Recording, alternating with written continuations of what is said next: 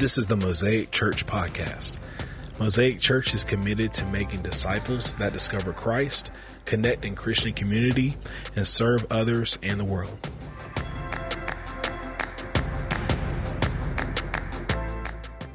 Hey, uh, if you have your Bibles, turn with me to Luke chapter 10. We're going to continue our uh, sermon on the Good Samaritan.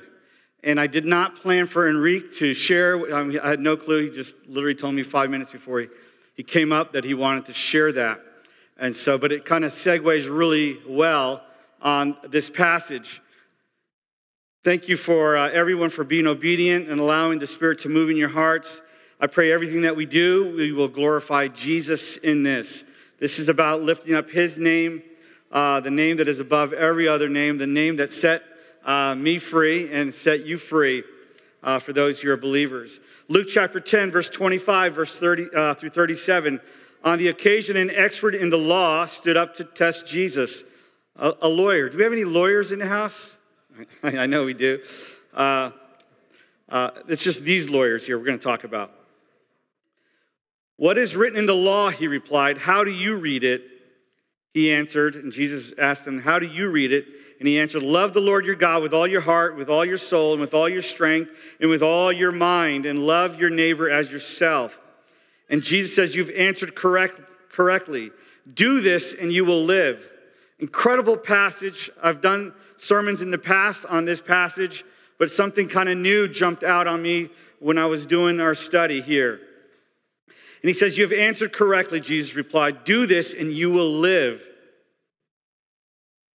It's funny, he didn't ask the question, What should I do to keep on living? But that's what Jesus answered. But he wanted to justify himself, so he asked Jesus, And who is my neighbor? And he in reply, Jesus said, A man was going down from Jerusalem to Jericho when he was attacked by robbers. They stripped him of his clothes, beat him, and went away, leaving him half dead. A priest happened to be going down the same road, and when he saw the man, he passed by on the other side. So too, a Levite, when he came to the place and saw him, passed by the other side. But a Samaritan, as he traveled, came where the man was, and when he saw him, he took pity on him. He went to him and bandaged his wounds, pouring in oil and wine. Then he put the man on his own donkey, brought him to an inn, and took care of him. The next day he took out two denarii and gave them to the innkeeper. Look after him, he said, and when I return, I will re- reimburse you for the extra expense you may have. Which of these three do you think was a neighbor to the man who fell into the hands of robbers? And the expert in the law replied, The one who had mercy on him. And Jesus told him, Go and do likewise. Heavenly Father, we ask that you would help us. Lord, speak to us. Lord, help us to learn what you want to teach us. And Lord, help us to act out and live out what we've learned through your Holy Spirit. We say thank you in Jesus' name, amen. If you were here uh, a few weeks ago, well, Adam did a phenomenal job last week. Let's, wow, wow. And so um, I sent him a picture of a guy dropping a mic. So that's, that's exactly how it went. But not only did he do a phenomenal job, it was very challenging. It was very challenging, and, um, and it just kind of echoed in my mind and my heart all week. Opportunities that God gives us. The talents are the opportunities that God gives us. And I pray that God gave you plenty of opportunities uh, to do the will of the Father. Now, I find funny uh, that Jesus, and I already kind of mentioned it, do this and you will live. And so, suddenly, Jesus kind of uh, turns the table because all of a sudden Jesus is being brought with these questions and he throws it right back and uh, challenges the, law, the lawyer uh, who's now on trial. He's on trial for his life. So, as you know, if you came two weeks ago, we talked about the vertical relationship of how to love God. How to, you know, the big question is, what must I do to be saved? And, and Jesus answers it, and we talked about that two weeks ago. If you'd like to watch it, you can go on YouTube and find uh, two weeks ago sermon. But today I want to make sure that I caution you that I'm not trying to tell you that uh, somehow you can earn salvation by works. So please understand that's not what I'm saying. You cannot earn your salvation by showing compassion. You cannot earn your salvation by showing uh, love to your neighbor. But showing love and compassion to your neighbor tells us that you have been saved by Christ. It reminds me of a scripture in Matthew 25. Inasmuch as much as you have done to the least of these, my brothers, you have done it unto me. I listened to a guy, and, I, and he talks about doing a Bible study at the prison. And his minister friends were talking about, hey, so what's it like when you bring Jesus to the prison? He's like, I'm not bringing Jesus to the prison. I'm trying to find Jesus who's in the prison. Because, uh, as you know, in the Matthew chapter talks about I was in prison and, and, you, and you visited me. And then people that are like, when did we visit you? As, done, as, uh, as much as you've done it to the least of these, my brothers, you've done it unto me. I want to also focus on the parable of the why. Because you can't really love God without expressing itself by loving people around you. You know, God is not some insecure God who's like, you have to, I have to have all your attention. Matter of fact, he finds pleasure and joy when we begin to show the love we have for him vertically when we love our neighbors, love those around us. In 1 John 4 says, Whoever claims to love God yet hates his brother or sister is a liar. So, Christians, we can't, we can't hate people. We can't hate imagers. For whoever does not love their brother and sister whom they have seen cannot love God, whom they have not seen. And he has given us this command anyone who loves God must also love their brother and sister. Now, that's usually hard for a 12 year old boy to understand with his 10 year old sister. But uh, for those of us who are older, we recognize what he's saying. So, who is my neighbor? That's the big question, right? We always ask. Well, who is the neighbor? And I'm not necessarily going to answer that question because that's not the question that Jesus really answers.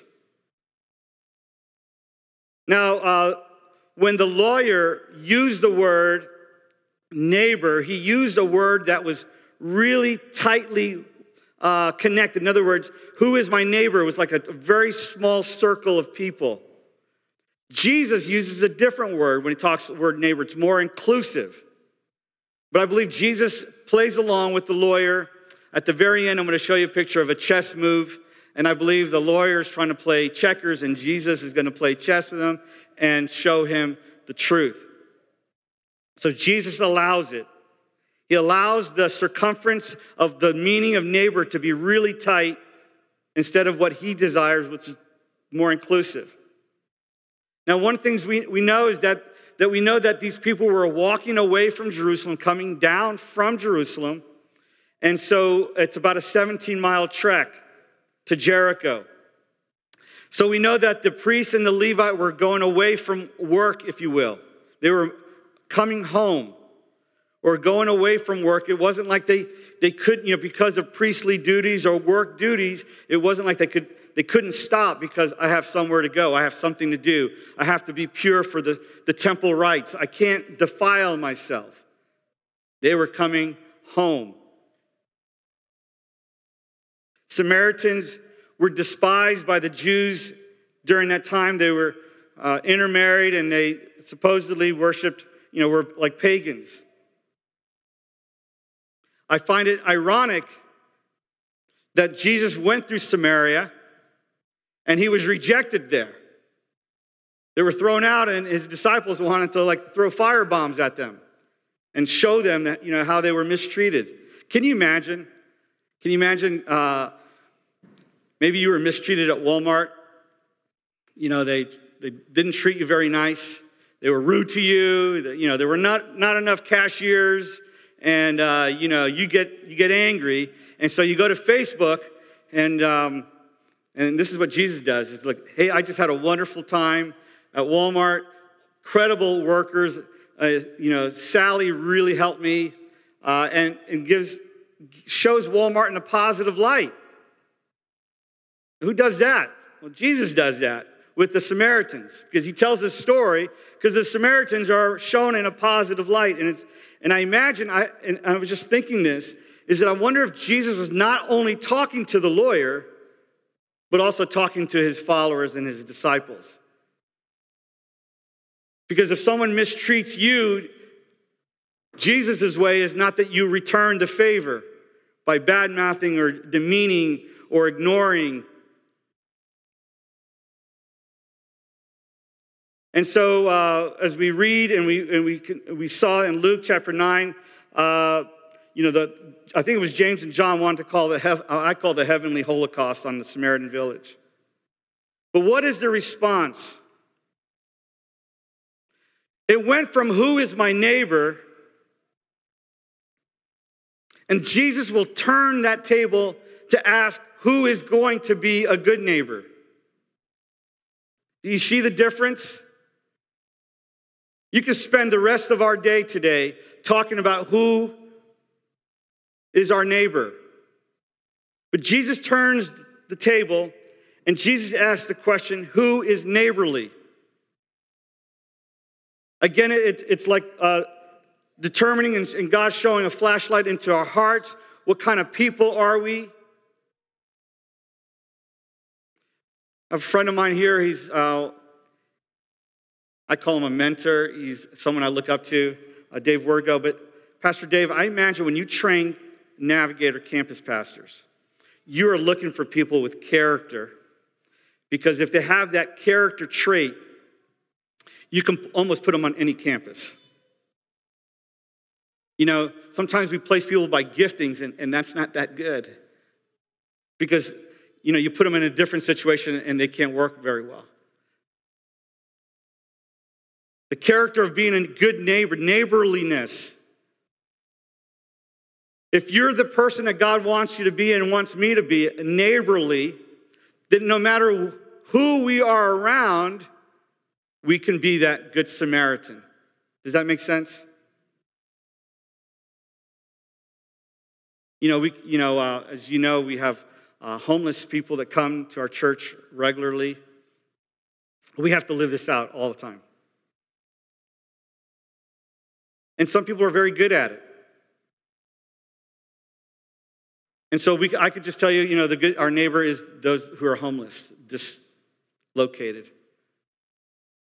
But God wants more than that. You, you could be at a country club, at a golf course, and God could call you to be a good neighbor there. Neighborliness. So, uh, again, the, the broader question from two weeks ago was who, who, you know, who will be saved? And God will break it down. And so the, the lawyer asks, Who is my neighbor? And Jesus turns it to who is neighborly. And so look, if you look at verse 37 and 30, uh, 37, uh, and 36 and 37, you'll see that God will begin to say, Go and do likewise. He'll answer the question, Go and do it. And this is the challenge for us today. We sang about God, we sang about deliverance, we saw, sang about being you know, from, set free from Egypt.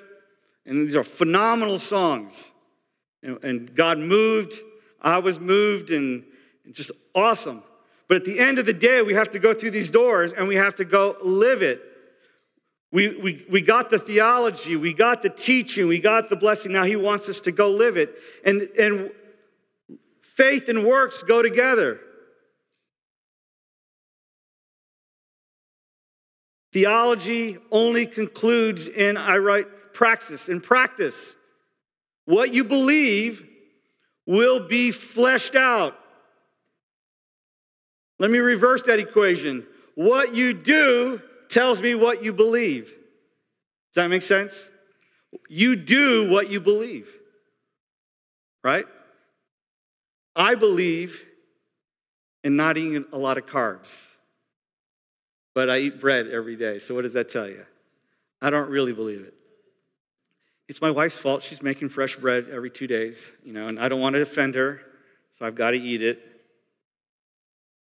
And James tells us faith without works is dead. Do we really believe this? Do we really believe this? Jesus turns the table are you going to be a good neighbor? Are you a good neighbor? So, no matter what circumstances you, are, you find yourself, are you a good neighbor? You do what you believe. And so when we walk out these doors, and I won't, you know, there's a, a longer version of the sermon, but we want to be conscientious of, of our friends who are online. But we still want the Holy Spirit to move in our hearts. You will go and leave this place and you will live out what you believe. Through your finances, your time, how you treat people, how you treat your brother and sisters, your mother and fathers. So, God is calling us this morning to be the neighbor that He wants us to be. And so it's so easy, like the lawyer who wants to have a real tight, tight knit group of communities. Like, well, is my neighbor my person that lives next to me? Is that who it is? Could be. What would your neighbor say about you? That's a good question. What would they say about you? Uh, what would your coworkers say about how neighborly you are? If we were to go to your location and ask about, you know, tell me about so and so, tell me, have you allowed what you believe to be fleshed out in what you do? Because you do what you believe. How do you treat your gator friend? How about your Bethune Cookman friend, huh? That's, that's going to be tough. Maybe God's calling you to be a good neighbor to someone from Bethune Cookman. How about this? Could God be calling you to be neighborly to someone who has the opposite political opinion of yours? Oh my goodness. No one here, but you know, we see it all on Facebook. I'm like, does this person know Jesus?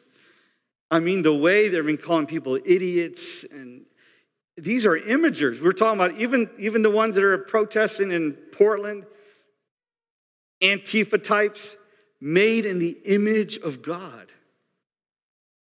Our hearts should break for what's going on, for their lostness. Remember, we talked about that in the Beatitudes. We don't look down, we break that posture of poverty. How do we feel and how do we are we good neighbors to those who hate Donald Trump? Or are we good neighbors to those who love Donald Trump?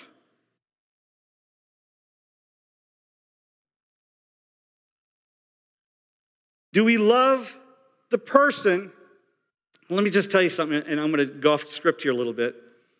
Um, our pastors, I don't care which church it is, I don't care what region in the country it is, they're all under tremendous amount of stress right now. People are leaving the church left and right. And remember what we talked about two, three weeks ago? That can you imagine 100 years from now, the church historians are going to look back and see what happened to the American church? And, uh, and the little, little Timmy's going to ask his dad, like, what happened to the American church? Why did it collapse? And, and did it collapse because they were under pressure of, of, of, of persecution? Like, no, no, no, that's just over in the other parts of the world. Did they collapse? Why did they collapse? Oh, because they didn't want to get out of bed. Pajamas. Pajamas collapsed the American church. We would never want that. What else collapsed the American? Oh, face masks. There were people who were for it, son, and there were people who were against it. And, and they didn't fight over, you know, did, did uh, Jesus rise? Did he really physically uh, raise three days later? They didn't fight over that. They fought over each other because somebody wanted to wear a mask and the other person said it was, it was stupid to wear a mask. And that's how the church collapsed over cloth masks. I have some friends, that, pastor friends, that told me that they got nailed by people leaving their church because they closed down the church for a while. And people said, How dare you listen to the governor, the government? I could tell you countless churches, friends. So little Timmy's asking that, what collapsed? Oh, because they, they closed down the, the church facilities. Well, did the church close down? No, no, just the facilities. And, and so that, that's what, collapsed. far be it from us, right, Mosaic Church? We, we don't play that game. We want to be neighborly to each other and to your pastors. So, a person who says, who's a, who's a Muslim, made in the image of God, we have to be neighborly to them, to love them. Them is us. We're made in the image of God. Hindus, atheists. Let's get a little bit closer to home. Your mother, your father. If you've been part of Mosaic Church long enough, you know that we can't just ignore the Ten Commandments. Your brother, your sister. I forgive my sister. She's probably watching online. Your kids. For those who are old enough, like myself and older, sometimes we have to forgive our kids, right? For all the, the headache they gave us. You know, I didn't, this receding hairline isn't genetics, this kid's written all over here. Mother in law, brother in law, father in law, brother in law, father in law. Who are we to be good neighbors to? The Lord will speak to you. Maybe it's Ricardo. Has anyone talked to Ricardo? You don't have to answer. He needs conversation. He's alone. He's lonely. He's angry. He doesn't want to be part of the fellowship. But he likes being part of the fellowship. Does that make sense? He, people need to talk to him. So don't all rush and talk to him today, all right? But come by and just say hello. Ask him about his life. I believe God will bring him into the fold if we can be good neighbors. So, who is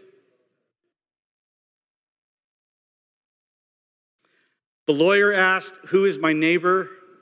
And Jesus asked, Who is going to be neighborly? So I challenge that you will be what God wants us to be through the blood of Christ that we would be that neighbor that God wants us to be, no matter our circumstances. Amen? Let's pray. Heavenly Father, we thank you. We love you. Thank you for your Holy Spirit to stirring it up in our hearts. Lord, we, we cannot do what we've done in the past. Lord, we don't want to rely on the wisdom of men. Lord, we want to move and flow and be directed with discernment of the Holy Spirit. Lord, help us to be neighborly to those that you've put in our head, in our hearts, in our spirit. Lord, we say thank you. And Lord, help us to live out what we believe when we leave these doors. Help us to practice what we believe. We love you, Father. Every head bowed, every eye closed, and you can say, Pastor Mario, I just want to raise my hand and say, I will commit to be neighborly in the name of Christ. Amen. Yes. Amen. I'm raising my hand.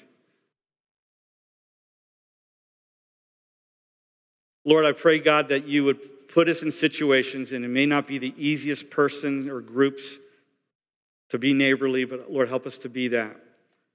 For your glory, that people would be drawn to you and how we live it out. We say thank you. We love you. In Jesus' name. And everybody said, Amen. Amen. We want to thank you for listening. We pray that you were blessed and encouraged. If you like what you heard today, subscribe to this podcast and listen whenever you like. To find out more about Mosaic Church, please visit www.mosaicchurchtlh.com.